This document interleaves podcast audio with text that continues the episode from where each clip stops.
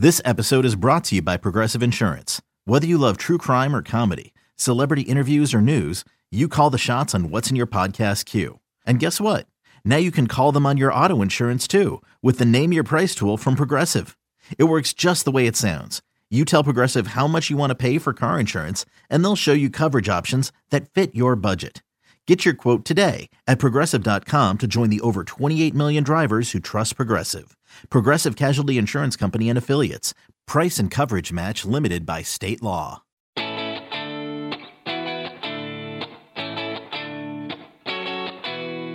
right, episode three of Sox Degrees, and we are joined by the venerable pitching ninja, Rob Friedman. Uh, he's got the bandana ball behind him, so you know he's a ninja. Uh, I, I want to know first what makes you love pitching? You know, I've just always liked it. I think it's because the pitcher is kind of the center of attention on a baseball field. Nothing happens until the pitcher does anything. So it's kind of uh, they need support. They need like they need like people that to love them because they're you know there something goes wrong, everybody's on them, and it's and, and everybody always f- uh, focus on home runs. Like they don't focus much on strikeouts or nasty pitches. So uh, I'm just there for their support. That's very warm. uh, so uh, I I have another question for you, but it's better asked by our celebrity question asker, who also asked to ask this question to you. So Lucas Giolito, take it away. Oh no. I mean, I, I'm I'm pretty much boys with Rob Friedman, pitching ninja at this point. I like, uh, I don't know if he's done this on podcast, but like the origin story, like why what'd you do before? Like, is it full time now? Like, yeah. you know, that kind of stuff. I can answer that. Number one, Lucas is my bud. Like, like he will just randomly text me stuff. We have this we have this uh, ongoing thing during the season. I don't know if I'm supposed to say it or not, but I will about the uh, Vandy pitchers and stuff. Every time they would pitch, um, he started out more of a Kumar guy and then ended up being a, uh, a Jack Leiter guy. And uh, I've always taken the opposite side, no matter who he picks. So, um, but so, so, you want me to go into my origin story? Is that it? He he certainly does. He oh, was being very Lucas. He was being very Lucas, by the way. Like he was asking a question, but he was also like fidgeting and like doing the whole thing I could do that too. I'll answer it like that. How about that? I'll do my Lucas uh, imitation. I'll start That's like great. Giving yeah. that mean look that he does on the mound, even though he's like one of the nicest guys. Yeah, exactly. Like lower. Um, so my origin story is for one, I was never like a great pitcher. Like I always loved pitching and I wanted to pitch, but I was never that good at it. Uh, so when I had a kid, he liked pitching and for some reason, all the kids like me because I'm kind of a goofball. And I got asked to coach. And my the one thing that I wanted to do, and I guess this stems back from even being a lawyer, is I just and I, I taught law school back in the day too. So I never wanted to teach any, I never wanted to make anybody worse. Like my thing is, I always wanted people to kids or whatever to come away with it something better. Um, so I needed to learn everything kind of over. I didn't want to teach what I'd been taught because what I taught, you know, it just wouldn't like I knew that everything had advanced further from what I had been taught as a as a kid. So uh, I did my research. I did, a, you know, like any good lawyer does. I did a ton of research on pitching. Um, and back in the day, there was this message board called Let's Talk Pitching that Kyle Boddy, uh, now with the Reds, uh, started there and uh, Lantz Wheeler, Eric Cressey, now with the Yankees, was there. Um, Alan Jaeger, who is a pitching guy who worked with you know, folks like Clayton Kershaw and Trevor Bauer. Um, he was there too, and all these guys, we'd we'd all just share information. And like my thing is, I learn a lot by asking questions and by testing somebody, not by relying on marketing stuff. So I'll I'll go beyond that, and I don't think a lot of people do that. I think a lot of people just uh, they don't have the time or energy or whatever. And I had a lot of time on my hands. So I asked a lot of questions. And my thing was like I kept coaching. So I coached travel ball at East Cobb, coached high school ball, just in you know spare time type stuff. and uh, my kid, neighborhood kids, and other kids. Like you know, I still have I had Georgia Tech's team come over during the pandemic and and pitch in my basement because I have a huge basement that I treat as a pitching lab. So I did all this stuff, and I knew that nobody was that crazy to do it. So what I did was take all this information, take all the questions I had, take all the learnings I had, and then share it on social media because I knew someday I wasn't going to be coaching.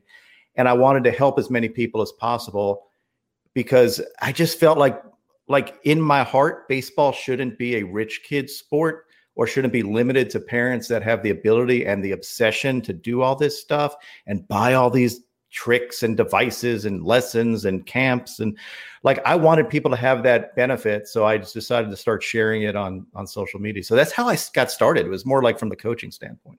Before we go deeper into that, I just have a real quick question on let's talk pitching.com. Why were you McLovin?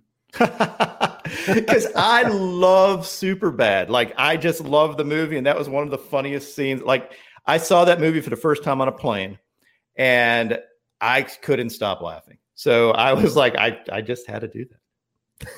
That's awesome. I was called by a basketball team McLovin once. Uh, that I was a team that I was traveling with because evidently there's a slight resemblance. you know, I never thought that, but now I can't unsee it. So, uh, yeah, yeah that's that's gonna go. I was born in Hawaii, Rob. but you have one name. How could you have one name? Uh, yeah, it's unbelievable, truly. I'm glad you mentioned Kyle Boddy because uh, that was the, the name I, I thought of when you started to tell your story. And I've gotten to know Kyle a little bit. Um, any interest in being in uniform and coaching minor leaguers? Have you uh, had offers to do so? Um, I, I'm, I'm curious if you're open to uh, any sort of job as it pertains to uh, pitching and development and a lot of the big league players you've met and gotten to know well. Would you like to uh, be on the inside a little bit more in that regard? You know, I really don't. Like I don't want to do the the traveling. I don't want to do the I don't want it to be my profession. Like I love doing what I do, which is entertaining and educating educating people that want to be educated but not being so pedantic or whatever like like trying to just be about that. Like I want to have fun. I think I can. It's like an infotainment type of mix, and I think it works. Like I don't know. Like I like happened into this niche, whatever this niche is. Um, but no, I don't. Like um, I've got an offered college jobs, and didn't want to do it. Like I just don't have any interest in in going down that route. I love helping pitchers though. So anybody that contacts me, um, I don't charge anything. I've never charged anything. I don't want to charge because then it's a then it's work. Like I'll do it for fun. Um, but MLB guys all the time contact me for grips or say, "Hey, what are you seeing?" And I like that's a blast for me. That's payment enough. Like just having, uh, just you know, someone like Lucas saying, "Hey, what did you see?" or or can you get that pitch? Or I threw this really nasty thing that you didn't tweet. So get on there and tweet it. Um, like it could be anything, but I love that stuff. Like that's me. I, I want to ask have you ever been shamed into posting a video that you really didn't believe in, but you kind of felt bad that the guy was begging for it? Yeah, probably I have. that, that, that, that's that's that's definitely occurred. Like usually I won't, but occasionally, if it's somebody especially that I really like, um, and they, yeah, I'll, I'll, I'll, I'll do that very seldom, but I will. Where does one go about purchasing a mitt that's a chair? That thing back there. So I, I got, I was like, if I'm going to be doing a lot of these video things, I need something cool in this room. Um, other than me, like I know that I'm, yeah, I'm just awesome in and of myself, but I need, I needed something to take the focus away from me. And uh, so I got that online. Like I just bought it. It's not it's it's it's not inexpensive, but it's definitely a conversation piece, so it's worth it. Cool. So so you just said something that makes me ask this question and I want to say to you before I ask it that I uh, I enjoy the person I'm about to ask the question about. You said I'm awesome and so I want to know what it's like to work with Trevor Bauer. so I like I respect Trevor a ton and what he's done for the game. Like, And this is something that I think everybody should kind of understand. Number one, he loves being controversial. Like he wants you to either love or hate him. And I've loved or hated him. Like I will say, politically, we are very, very different. Um, but as far as changing the game, like he has been through a lot of the same stuff that I've been through as a coach, he went through as a player. And he was like, he has the arrows in his back to show it. Extreme long toss. When he came into the league, everybody wanted to stop him from doing that. They were like, oh, you're going to hurt yourself. You're going to tire yourself out. Don't do it. Those running throws that he used to do on the bump when he, before he, uh, you know, it's one of his warm up pitches. Everybody's like, oh, that's crazy. That doesn't help. That's just for show. Weighted balls, slow motion cameras, the Edgertronic, uh, just kind of every pitch design as a whole, tunneling um, stuff. He was very early on all that too. Every step of the way, people told him no. So that personality that you either love or hate, he he does what he thinks is right, and I think he's onto like he does a lot of really really innovative stuff. Um, he's not afraid to make a fool of himself. Like those are characteristics that are awesome it also leads to some things like you know if, if you have that mentality a lot of times you're not going to accept the status quo. So some of the things you might say are controversial or whatever because you're just you know you're you're saying it and you you're not willing to be part of the mainstream. So it's always going to be you know a big a big deal. So he is a a very like he's a good dude. He just has a hard time showing it a lot of times um, because he doesn't really sometimes he mostly doesn't care what you think. Like he just doesn't. He just doesn't care. Um, and we've had our debates on stuff, but in the end, I think he has affected the game more than almost any pitcher around. Um, and everybody kind of owes him a little, you know, a little tip of the the cap to him because he's fought battles now that yeah, pitchers commonplace throwing weighted balls, right? Everybody does it. Yeah. Um, so he's changed the game a ton it's interesting um, that you said earlier about how pitchers need love, and the the place I go, Rob, is pitchers are dominating. They don't need the love. you, you, actually, you know, it's it's like you bought a stock um, at the perfect time where it just skyrocketed, right?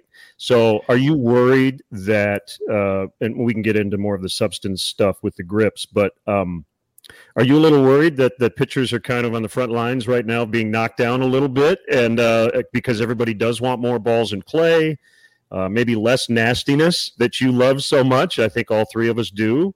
Uh, are you concerned at all about the the short term future in terms of pitching? So great point. Like I actually I will take a tiny bit of credit. Like I, I, think pitchers have been learning from stuff that social media puts out there, and I'm you know as somebody that puts out a lot of pitching stuff, I think pitchers that weren't into some of this stuff actually learned it and then thought it was cool, and they love being featured, so they're trying to develop a new pitch or borrow pitches from from each other. So part of it is a community that helps each other and I'm kind of like the the center, the hub in the middle of it, where I can help share it, which is kind of cool. Um, but no, I'm like, I think viewership is up, interaction with social media is up, streaming, everything else is up. So the idea that fans don't like this, I think maybe some don't. Like, I think some want more balls in play, but I think some like the cage match mentality of a hitter versus a pitcher. If you lose, he's going to bat flip it. If you if the hitter wins, he's going to strut off the mound and and do whatever. I mean, the Trevor Sword thing or the Stroh skips. Um, Alzolay does his stuff. Like you have guys that are all doing stuff. Um, you know, Liam Hendriks, like Lord knows, like he will put it in your face if he beats you. Uh, Hoyer will just sit there and do this little spit strut. Like all these guys have, like it's it's awesome. It makes the game more interesting. It's what like I think everything's moving towards. It's why like UFC is a big deal or boxing or whatever. There's it's mono e mono pitcher versus hitter, and a it's a one or a zero. And I think that that's good for the sport. Like I think seeing nasty pitches is awesome, and seeing balls hit 500 feet is awesome. So you mentioned Liam. Uh, you have posted a clip of Liam and Trevor Bauer both strutting on the mound. Uh, and then you mentioned UFC as well. So uh, we're going to show the clip, and I want you to say who does it better.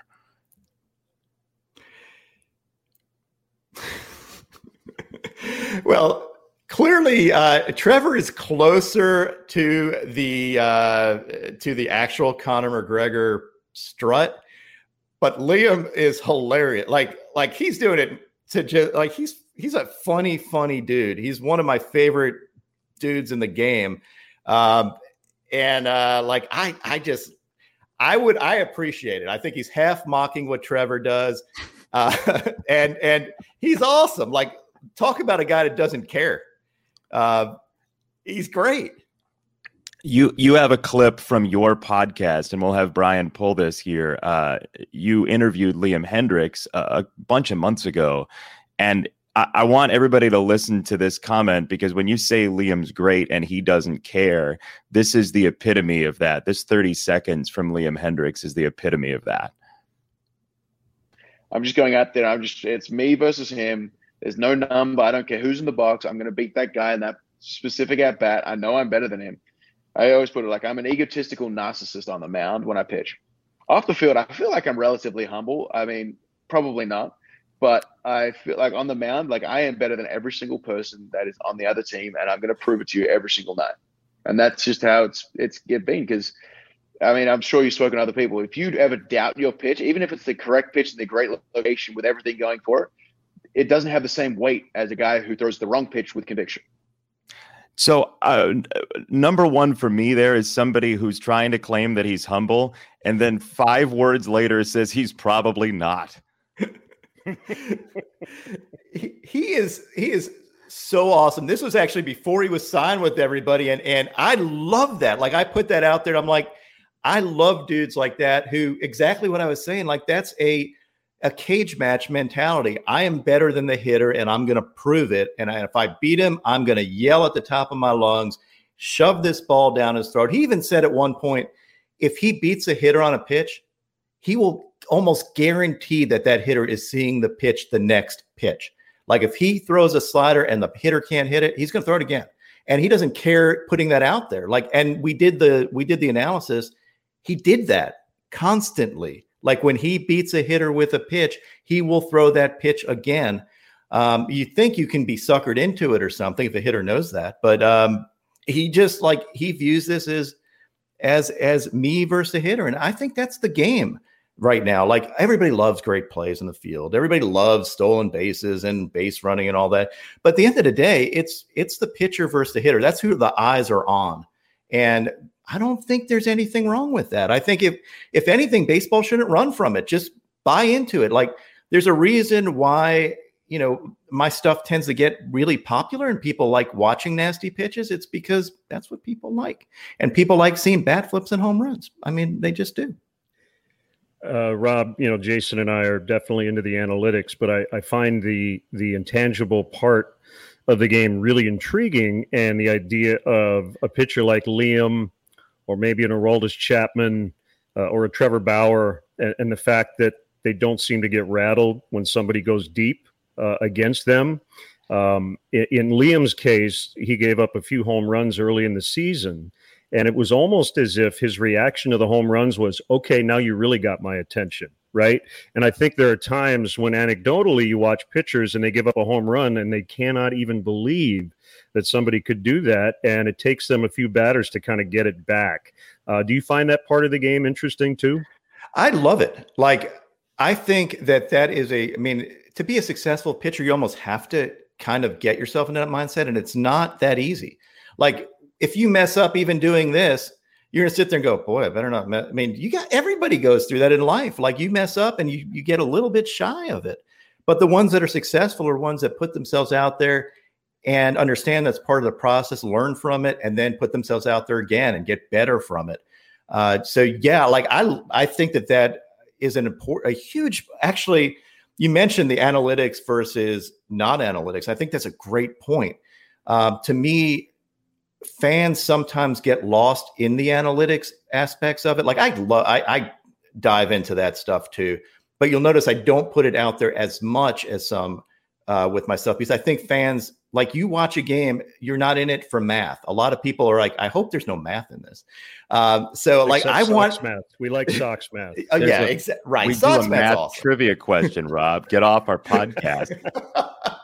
All right. Well, to take it one step further, my dad was a math teacher for 35 years in, in high school. So Is uh, that right? Oh yeah. So and I was you- a math are you- major for a week.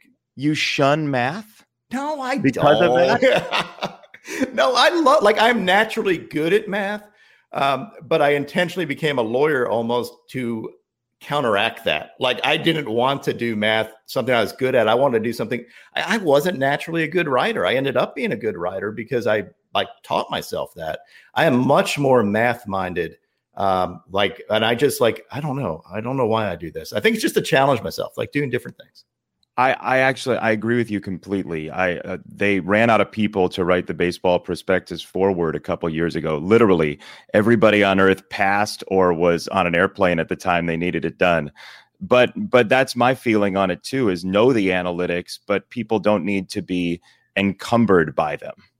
Exactly. If they help tell the story, that's important. As a coach, like as a coach, yes, I use Rapsodo, TrackMan, all that stuff. I always use it. Like I would use it all the time. I use gun, uh, you know, get people's velo, get their spin rates, get everything because it tells a story. But my job is to communicate it in a way that doesn't have their brain shut off. So I'll show a nasty pitch and say, "Hey, this was a spin rate on it," but also put it in context of why that is. Now, that's not saying like I love I love the Statcast broadcast. I love like all that stuff is fantastic. Um, but I think you have to put like you got to do a good job of putting in context to me. Like I t- I totally agree. That's that's the hallmark of what we try to do with that show is have a is. reason for every stat, not just throw it at you. But I, I I'm interested in what your favorite pitch design story is in the pitchers you have encountered because you mentioned design, and I think if more fans understood design and the creativity of pitch shape. Fans would understand that battle you're talking about more. So, what pitch design stories do you find interesting? So one one really interesting uh, thing was Yu Darvish. Um, so Yu Darvish actually reached out to me because he knew he needed a ball that moved like Shane Bieber's knuckle curve. So he said, "Hey, can you get me all the stuff you have on Shane Bieber's knuckle curve, um, his grip, everything like that?" Because he needed a pitch to move exactly the way Bieber's knuckle curve moved. Um, so we went over DM. I get sent him some stuff, and I said, "You got to show me when you when you do it." And he went out, did it in the next bullpen. Like I got it, and the very next game, put it in the game and started throwing these nasty sliders. So I was like, "Wait a second! Like I didn't know." Notice you throwing the knuckle curve. He's like, yeah, I wasn't able to get the knuckle curve the way I wanted to, but I throw now a spike slider that has the movement that I wanted to have in that same spin axis. So to he well he is amazing like like talk about a dude who is dedicated to his craft understands how everything is interconnected understands the advanced data but also how the body works mentally how it works like he's got like uh, he is he is a a brilliant brilliant pitcher. Um but the ability to put that in a game is kind of kind of crazy. So uh yeah pitchers like basically what you're seeing today is what coaches used to do back in the day with their eyes. They would sit there and go, you know, that didn't break the way you want it. You need a pitch to move like that. Now you're looking at the analytics behind it saying, I have a hole in my approach to a hitter. Or Max Scherzer needed a cutter to go under lefty's hands. He realized his slider was going into the bat path. He needed a shorter slider. And for his mind, that was a cutter. So he developed a cutter just because he saw that hole in the way he was attacking hitters and that he was getting beat too often that's what pitch design is about. It's about knowing how to have all your pitches work together in a way to defeat the hitter's weakness or go after a hitter's weaknesses to defeat the hitter ultimately. And it's just gotten better. So the ability to now say, I have pitches that actually literally do move, you can plot them and say, this is where all my pitches move, and I need a pitch to go this way. Um, then it's about developing a pitch with the right spin axis to go that way so that you're able to hit the spot that you want to hit uh, and and have them all tunnel ideally. I mean, tunneling is good and can you know it can be really good, but it doesn't mean every pitch has to tunnel. But if you do it and it ends up in that spot, you're going to be successful. So it's about being really really smart and using the data to accomplish something on the field that you can do by feel and stuff. Rob, I'm all about um, identifying pitches based on what a pitcher calls it, not necessarily what it does. And I know cutters and sliders sometimes. Uh, I remember, uh, I think it was John Baker and Jake Arrieta arguing about Jake's slider. And Jake's like, it's a slider. If it's 87 or 92, it's a slider. And Baker's like, no, if it's 92, it's a cutter. You know, and I said, well, what do you call it, Jake? So I get into that sort of thing. But uh, along those lines, and Jason, you can chime in too. Within Thanks. 10 years, are we going to have a new pitch? Can somebody just decide to come up with a new name for some sort of variation of one of the main pitches that we talk about all the time? Like, is it time to literally create another pitch? I Speaking did. of design. I did the airbender. So the airbender, I love it. Devin Williams with uh, so Devin Williams's changeup is a ridiculously pronated changeup. It has the, all the characteristics of a lefty slider. Basically, it's three thousand RPMs, which changeups usually have fewer. I mean, it's it's a lower RPM pitch, so it sinks. He even was told that it was a bad pitch because it spun too much, uh, and it ends up being the one of the best pitches in baseball. But everybody was arguing with me: is it a changeup? Is it a screwball? And I'm like, you know what? It's an airbender. It's a different pitch than anybody throws. So now, I mean, he is the only one that throws it right now. But if other people do it and they're able to throw a 3,000 RPM changeup, I think it should be its own pitch category. But you're right. Like, that's a good point. Yeah. Love that. I honestly, as I'm going to try and help you diversify here, I just think more pitchers need nicknames for their pitches. Like Lucas needs a name for his high changeup. He does. So it's a very unique pitch. Like, like that is one of my favorite pitches. And I think it's every time I tweet that, there'll be one guy that says, oh, he's just he just got away with that pitch. I'm like, no, no, he does it on purpose. He does it because he developed carry on his changeup that makes it look like his high fastball. That makes that he gets success because it's a lot slower. It's like 12 to 15 miles an hour slower than his fastball. And if you're swinging at it, yeah, I mean, it's like, look at this. Like, what do you do as a as a hitter on that? That ball just drops out. Like they look the same, and then it's like, what do you do? you're timing up the fastball, and then you get this thing that is way slower. You're hosed. I've got an idea. And I actually I used this line uh, in a Kyle Hendricks game a few years ago, and I got a text right after the game from Dave Martinez, who was the bench coach with the Cubs at the time, and happened to be in the clubhouse during uh, one of Kyle's innings. And I said, "It looks like a paper airplane," and uh, so maybe we need to come up with the paper airplane changeup. Absolutely, that's a great changeup. Yeah, like we need I, I I totally agree. Like like these unique pitches need a different name because because Lucas has two different changeups, right? He has the one that's that really fades, the other one that's kind of keeps playing and then and then just a slower. I think they need to like they're not the same pitch, right? You're hundred percent right. I think they need different names. Yeah. Yeah, we we need to work on that as a group here. I mean, w- nobody else is going to do it if not the three of us. Right. like we we gotta. All right, so Rob, I got to talk Twitter here. I, I have two part question. What was the first tweet you sent out from uh, at Pitching Ninja, and what's the most popular tweet you've ever sent out in terms of likes and retweets and the like? Ooh, that's a great question. I think the the first one was probably just a map of home plate, just determining like how many baseballs you can fit across the plate, and I think everybody is kind of a and, and the also showing the fact that if a ball touches part of the home plate like you get a ball either way because if it touches just a little part of it, it's still considered a strike. If any part of the ball passes through any part of the plate. So that I think that was it. It was just like, hey, welcome. This is kind of I wanted to discuss. It wasn't anything that interesting, but to me it was interesting. um, the most popular one, that's uh it it could be some of the times where like you're I'm trying to think of one that just jumped out. There's a Charlie Morton one a few years ago where I overlaid his curveball and his sinker, and it was unbelievable. it was nuts, uh, and that really took off. I mean, I, I, I, mean, I don't know how many views it got, but it was a lot. I think actually uh, Fauci's first pitch got a lot of views too back in the. Uh, so I, I, had heard a uh, an interview with Lin Manuel Miranda where he was talking about the inspiration to Hamilton, and he was at somebody's birthday party and uh, at that birthday party, he got some thought about the song "Dear Theodosia," I think it was, and he he like had his drink really fast and then sprinted out of the party and got on the train and went home.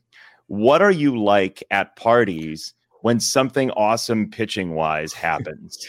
oh, dude, this is a this is a sore topic, especially with my wife, um, because like I am terrible. Like I'll do it at dinner, I will do it at a restaurant. I I like I can't do stuff during the season. It's really tough. Like going to games, it stresses me out going to baseball games because when I go, there's obviously some other game on and everybody's on me like did you see that and it's always something happens when i do that right? Like if i go to dinner and i'm like this is a game where i don't have to worry about it. I think this just happened um, with miguel castro when he uh, he got marte on a on a pitch that it, i was at dinner and marte fell on his face swinging at a pitch and everybody's like you got to get this and i'm like what do i do? Like i'm at dinner with my wife on our anniversary and I found a way to tweet it. And and she, I'm like, I promise it'll be okay. It'll be okay. I'm just gonna take five minutes. It happens all the time. I'm terrible at parties. I'm terrible. That's awesome. I, I, think I found your tweet. Uh, October 7th, 2019. It's fastball curveball overlay. You got 57,000 likes. Damn, ESPN also the next day uh, retweet or tweeted it, and I got twenty three thousand. Yeah, no, that that was a pretty popular a lot. tweet. Yeah, yeah, it just sticks out of my mind. That was just like it was ridiculous. So, uh, I want to ask you about your relationship with pitchers, um, including the Georgia Tech baseball team. What does the Georgia Tech baseball team and your son think of pitching ninja? Because your son plays for the Yellow Jackets, who, by the way, almost ended up in super regionals. Uh, that was that was a nasty, tough loss. It was, um, and it, it, was against a team that I've been hyping the entire season. Vandy. Vanderbilt. Yeah, I've actually had people. I think some of the players ask my son, like, when we play Vanderbilt, who's your dad going to root for? I'm like, number one, I'm a UNC grad, so I I am a Tar Heel through and through. Uh, but I, am not going to root against Georgia Tech ever. Like if, if, my kids play, and plus, like I have these kids over, like they're great, they're great folks. Like I'm never going to root against them. Um, I think the players love it. My son, I was, I'm surprised that he kind of likes it because, like, I don't know that if my dad was big into something that I was doing, I'd say like, Dad, can you please shut up?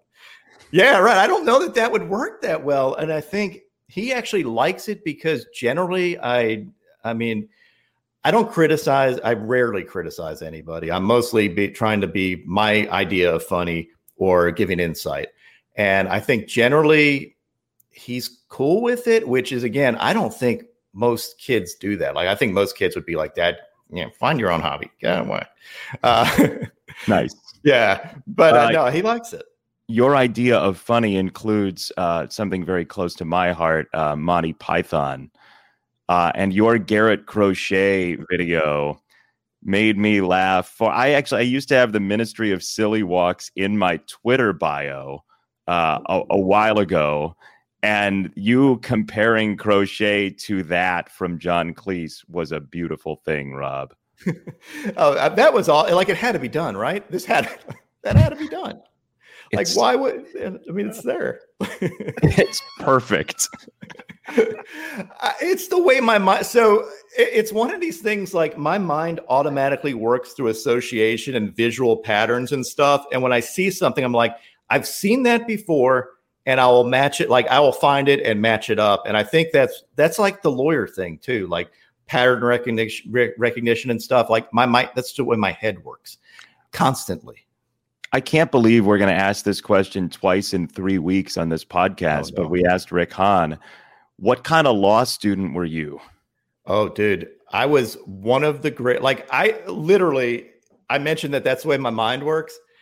I was, I was a really obsessed and really good law student. I finished first in my class at Emory. So I was like an upset. I I went in there and I knew that I would be able. I was always scared. Like I was always scared that everybody else in the class was smarter than me. Like I think that that's a good thing to fe- the fear of failure driving you, and I think that's why a lot of players are like that. Like I think a lot of players try so hard because they don't want to fail, And that's another thing, like pitching, everything's, you know, all, all eyes are looking on you. If you mess up, you're failing. So you try really hard not to. But yeah, I was a I was a, a ridiculously good law student, like way better than I am at anything else. So you were a gun. You were a gunner. I was like I, I I really booked almost every class I took. It was it was insane. I swear, well, and I'm not. I, am I'm telling the truth. No, I, I, I believe you. Uh, nobody would say they're a good law student. Like everybody likes to say they were a mediocre law student. I wish I was mediocre. what class got you? The the worst class. I think it was uh, tax accounting or something like that. Oh. Like like yeah, like why is anybody going to do that anyway? Like that's just a stupid class to take. But like that might have been the only class that like I'm looking back and thinking there was really nothing that no matter what I took I, I was really good at spotting patterns and knowing what the what the exam question was trying to get you to do. So it doesn't mean I was a good lawyer. It just means I was really good at law school. So like I would say differently, like if if if a good lawyer has enough time to do something, they're going to do a better job than me. I will do a really good job in five minutes that somebody might take eight hours to do to do a better job than me. That so as you're saying that i'm realizing that pitch design is very much like issue spotting in the law. It is. You right? nailed it. All this stuff is so the weird thing about twitter too is my ability to do things in like i taught legal writing too so the ability to say something concisely everyone thinks lawyers are about spouting like long paragraphs and english majors to me the best lawyers were engineers people that are used to writing code logically, succinctly, and being able to, to say. So I'm able to do that on Twitter just because that's the way my mind works. I don't like writing, like I taught myself not to write long sentences. I look at my college papers and I was terrible. I was not a good college student. I was a really good law student. So it's just, I came into my own because of that, because my mind works so quick. It's like an ADD thing. Like you're constantly, uh, it has to be working. That's why Twitter works for me. And pitch design too, same thing. Yeah, exactly. What, what patterns do you see in the minds of great pitchers? It depends. Like I think one, they have to find something that works for themselves. You have someone like Kyle Hendricks who never shows emotion, Corey Kluber who doesn't show emotion. Um, because they treat it one pitch at a time, not get too high, too low, and every just being present and the next pitch matters you have insane guys like Max Scherzer or Liam Hendriks or somebody like that that that go out there and they're motivated by killing the other player and just this this competition brings out the best. I mean, they don't think about anything else. You have other guys like Tyler Glasnow who is a really really nice dude, like the nicest dude you will ever meet. And then when he's on the mound, he has to turn himself into a killer. Lucas, same thing. Like Lucas is a like a really, really like the nicest guy again that that you'll meet. I mean, he is he is so nice, and on the mound, he is a assassin. Like he will fight you, and and that's not his personality. Like I don't think that's what he is. But you have to turn himself into that to be a competitor. So to me, it is about being your finding something that works. Uh, and and kind of staying in character. So you have to the hard part is humans aren't used to being in character. So you have to take that, run with it and own it no matter what anybody thinks and be obsessed with it. So the other thing that p- great pitchers have is kind of this obsession with always getting better, always staying in character on the on the mound and then a short memory afterwards, but enough of a memory to say, "Hey, I didn't do this well I'm going to find a way to fix what I didn't do well, honest self assessment, and then forgetting about it. So there's a number of things like that's it's tough. Other than that, I don't know. Like there, they all there's a confidence that a lot of them have, either fake or real, that that that great pitchers have. Can you tell the Nathan Patterson story for those who don't know it? So that is one of my favorite things. So I started uh, flat ground. I'd mentioned that I don't think baseball should be a rich kid sport. I think part of the problems baseball has of relating is that kids are being priced out of it. So you have to have a $500 bat, a, a $400 glove, play on expensive travel teams, go to these showcases and travel. And not like they're necessary evils. I'm not saying that they're, they're bad or good or whatever, but I'm saying that as a player growing up, if your parents don't have money and you are looking at going on a team, you're not going to choose a sport where you have to spend a bunch of money and be shamed uh, family wise into doing it. So I started Flat Ground as a way to help players get seen for free. So you don't need all that stuff. Nathan Patterson was one of the first guys that that uh, tweeted at me on Flat Ground. He was like, he never played college baseball. This is a guy who was too small in high school, didn't play college baseball. He was throwing with a cast on his arm, uh, throwing 95. So he was he he hit 95, and I'm like, holy crap, this guy is good. Like I saw his arm action. I'm like, this arm action is sick. So he got uh, so he got some bites. People were interested in him. Then a few months later, he I see this video and someone tagged me on it, and it was this guy throwing 95 at a was it a, a Rockies game or something like that. Um, and and I'm like, wait a second. Like normally I see these guys and they don't look that good, and yeah, they threw hard, but maybe they were running and doing. I'm like, this guy has a fantastic arm action, and it looks like a major league pitcher throwing. And then I started saying, wait a second, that arm action looks familiar. And then I looked at the last name, and it was brothers. His brother was tweeting it, and it was Patterson. So I put two and two together. I'm like, wait, this is the guy that was on flat ground earlier. And I made sure. Um, so I, I tweeted him out again. I was like, this guy needs to be signed by somebody because he is cra- like it's it's it's just a crazy, crazy good, smooth arm action.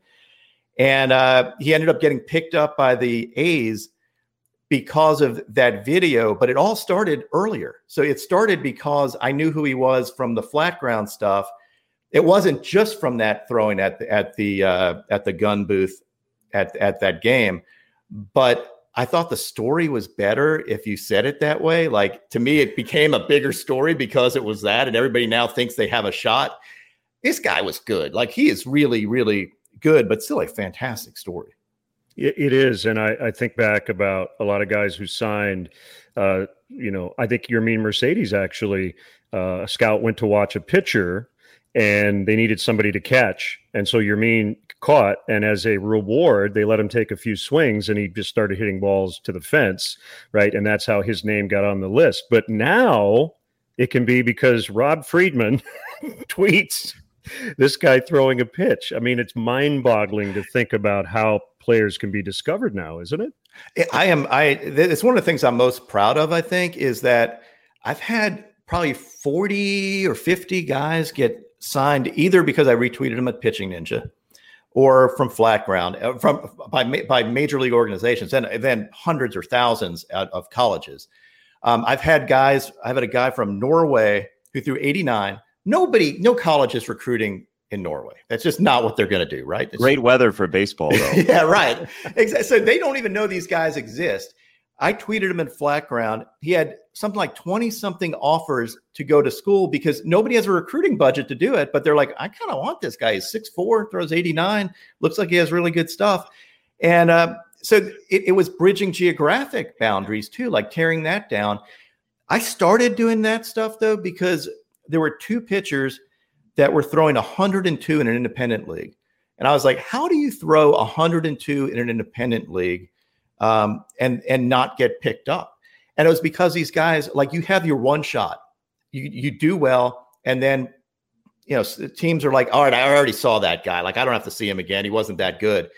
You're forgetting that people can get better, and they can get better in between age 20 and 26. Like you could be 26, 27, still be good, and still be good enough to play. Uh, but yet the whole scouting infrastructure is like move on. I saw that guy. I'm moving on. I only have this much time. So my thing is you might have had a bad day. You might have improved. I'm going to let you get seen as many times as you can. So you're never going to sit back on your couch with your family and go, boy, I could have made it if only somebody would have seen me. Like to me, it's like, I don't like that. I don't think that's what it should be about. I want to give you no excuses. So now if you don't get signed, it's because you weren't good enough to get signed. Like that's the way it should be. Uh, but if you are good enough, I think you should get signed regardless of money, geographic boundaries, or how old you are. Like that to me, I want that to be, I think it's important for the game. I think it's great for the game, these stories. Um, and the more of them, the better. Like the more we can tear that down, the more viewership you're going to have, the more people that are going to be interested, thinking they have a shot. The less you have to spend for coaching, the more players you're going to get involved. I think it's all good, right? Yeah. Yeah, agreed. I I do want to note that when you went to person sitting on their couch, you dropped in a little extra Georgia twang. yeah, like I so I grew up in New York. Like I had to teach myself a Southern accent too, because when two. I, I you just said two, by the way. Do you say insurance? No, I do. So umbrella. Yeah, like uh, Umbrella. so I was in I was in Chapel Hill, and I remember the first number one. I didn't know what barbecue was. Like I was like barbecued what? Like it's like a barbecued ribs, barbecued. Like what do you bar? Like no, it's a thing. Like you idiot. And uh and then like a, a, pizza pie. No one understood what that was. There's no such thing as a pizza There, pie. you're right. There is no such thing as that. yeah. a dog, a quarter. Like, can I have a quarter? Can I borrow a quarter? Like that's the way I used to talk, and like I had to lose all that because no one understood what I was saying. I get it. I'm I moved to Winston Salem after going to Syracuse, and now I just say y'all every once in a while because, and I I give directions based on just random landmarks. To me, that's a that's a hallmark of the South. is you're like, well, you're gonna go straight and then turn left at the greenhouse, not the not the first greenhouse, second greenhouse. You take a left, and then there'll be a church, but there's a parking lot behind the church. You turn right at the parking lot, but not the not the right right, the the angle right. But nobody ever gives street names. It's like, did you did you turn at Biscuitville or not? the other thing, like I can't get like the thing if you give me direction, you say go south for three. Like I have no idea what south and north and like I mentioned I'm good at some things. I am really, really not good at any of that stuff. Oh gosh. Lens dri- lens driven with me. My spatial ability is somehow below yours. That's true. Well, we need to drive that. somewhere together because we will never get there. Like that'll. Yeah. I have ways. That that's it. Me too. Yeah. What happened to Benetti and pitching ninja? Oh, they're driving in circles. Rob, I have one last question for you, and I hate to end on a downer, but why do you hate hitters? I don't. You know. I. I'm kidding. No, I want you to answer it. Yeah, like I I actually love bat flips. I love like I think if you if you give up a home run, show emotion. Like I, I talked to uh, I think it was Devin Williams, um, and he said, act like you've never done it before. Act like it's awesome because if you can't get impressed by it, then why are fans gonna like it? So I love this new attitude. Like, give me guys that bat flip give me guys that like I want the pitcher to win, but in the occasional event that a pitcher loses, bat flip it, go ahead, like hit home runs, hit them 500 feet. I don't care. But uh like I so I I, I guess I I don't really hate hitters. But I'm, if I'm gonna pick a side, I'm picking the side of the of the guy with the ball. Pitchers are on offense. Like the idea that we need more offense in the game. If pitchers are doing well, that is more offense in the game as far as I'm concerned. What other sport does the offense not have the ball? So if I'm a pitcher, hitters counter punching. I'm the guy punching. He has to go off of what I do. So I'm on offense, right? Like that is offense is up in the game. It's just they're not hitting the ball. That they're not counter punching good enough. Ooh, man, That's way to twist that into a great answer. lawyer. I He is, it. Yeah. he is a law student. Nah, I won't even say lawyer because that's very law student. That's not even lawyer. Uh, I have two questions before we go. Uh, number one, if hypothetically you worked with somebody, hypothetically, who really enjoyed hypothetically pitcher wins as a way to evaluate pitchers, how would you get them off of that? I would just show them pictures and videos of Jacob DeGrom. Like uh, that's a pretty easy way to do. It. If you don't think he's the best pitcher in the major leagues, of like he may be the best pitcher since I've been alive, and that's going back a long way. Like he is. If you told me that he was the best pitcher of any generation right now, I would sit there and I'd have a hard time arguing with that. Like I think so. And if, and if he can't get wins, then now I understand the wins argument though too. Like I can see both sides. Like a pitcher, traditionally they're out there to outduel the other team, and and and sometimes they pitch long. Like they'll go deeper in a game. They may get shelled, but they beat the other team. They save the bullpen. They've done a lot of positive things, and that doesn't get shown. Like, so wins are a thing. Like you're playing to win. So I, I, I, I can argue absolutely both sides. But if, but if you're telling me Jacob Degrom isn't good because he doesn't win, then, then I lose. You lost me. So that I think we just need a better win statistic is what we're coming to. I, I would, I would, I would vouch for that. Uh, and then as we let you go, we asked Rick Hahn this and got a, a very uh, surprising answer to me. Um, if you had to be quizzed about something and your whole world was on the line, but the topic wasn't baseball and you got to pick the specific topic, what would you be quizzed on to do best? Wow, that is tough. And it can't be like my own life. Like I would say I do pretty no. well if you ask me about You better. About, except for the directions thing. Like where did you drive yesterday? You get an F. Yeah, that's a good point. Like I would have absolutely no idea. What would I do really well at? Um you know, I think like certainly old school boxing or horse racing. I like have a unique warm spot in my heart for that stuff. And maybe that's also the pitching thing, right? Like I like I like ones or zeros, wins or losses. A guy versus another guy in a ring, a horse. There's not an excuse. You either beat him or you didn't. Um, so maybe it's that. Like I, I think I'd do pretty well at that. You pick two, but you sound like you're in racketeering. that's why I became a lawyer to know what you know to do and not to do and how to circumvent this stuff. So absolutely, and that's why we didn't touch on this foreign substance thing, which could be an interesting. Uh, so, what do y'all think about it? I, I just want, ask questions. Uh, yeah, absolutely. I was gonna. I figured that would take another hour if we yeah, did the we long version of that. But but what I'll say is, I just think there need to be uniform rules. I, I would feel a lot more comfortable if there were uniform rules. We're all just throwing darts at a dartboard. You, what do you think? Oh, so, so, for me, I think number one, pitchers have always done something, like always. Like since we to think that your favorite pitcher didn't. I posted Nolan Ryan saying using pine tar to help my curveball. Absolutely. Pedro Martinez saying, "Oh yeah, I have Jheri curl in my hair. Sometimes if the ball didn't feel right, I put something on it, and it would all of a sudden move nasty." So your favorite pitchers did something back in the day. Now we just can measure it, um, and we've weaponized it because you can measure it. Like we've just gotten better at using it. It's not like everybody hasn't always cheated. But I think if you're going to have a rule, either enforce it or don't enforce it. And in, and if you can't enforce it, then take it off the books, and there shouldn't be a rule. So I think it, it shouldn't be just based on whether you want to follow the rules or not, and you should be at a disadvantage because you're honest. That shouldn't be the standard that we hold people to. I think we've been leading toward this for a long time, and that uh, balls are thrown out of play uh, after almost every pitch. And uh, when we all grew up, a pitch in the dirt was not necessarily a ball thrown out of play. Uh, so maybe we need to preserve baseballs a little bit more, and that ends up being the quote scuffing as a pitch in the dirt. I don't know.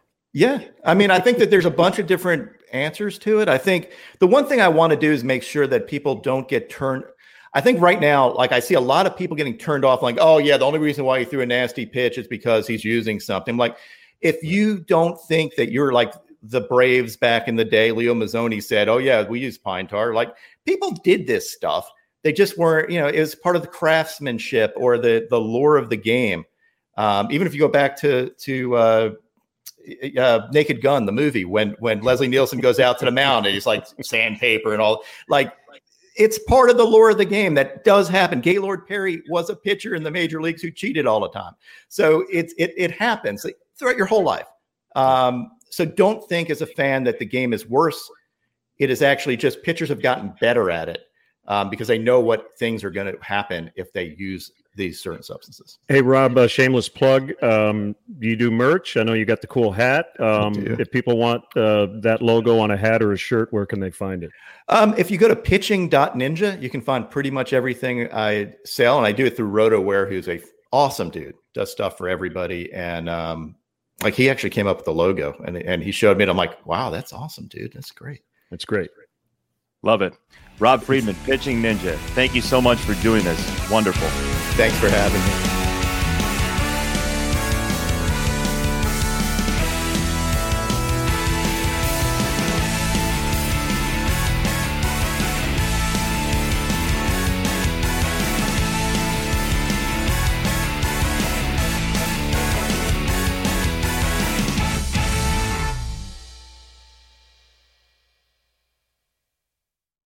Hey, Rob Bradford here. You guys know I'm always up for a good MVP story, and one of the best stories is Wasabi Technology. Wasabi is the world's hottest cloud storage company, and it's become the go to provider for professional and collegiate sports teams, including 20 Major League Baseball teams like the Red Sox and NHL teams like the Bruins and Vancouver Canucks. Even the Liverpool Football Club is getting in on the Wasabi action. So, why is Wasabi the MVP? Well, Wasabi was purpose built to free businesses from skyrocketing storage costs and unpredictable transaction fees that the Amazons of the world are charging. In fact, Wasabi is up to 80% less than those hyperscalers and doesn't charge a cent for businesses to access their data. From Wasabi's AI enabled intelligent media storage, Wasabi Air, to the industry's only cloud storage service with triple protection against cyber criminals, data deletion, and ransomware, Wasabi's taking the lead in driving innovation in data storage and helping sports teams to unleash the power of their data. Wasabi, another Boston based championship team.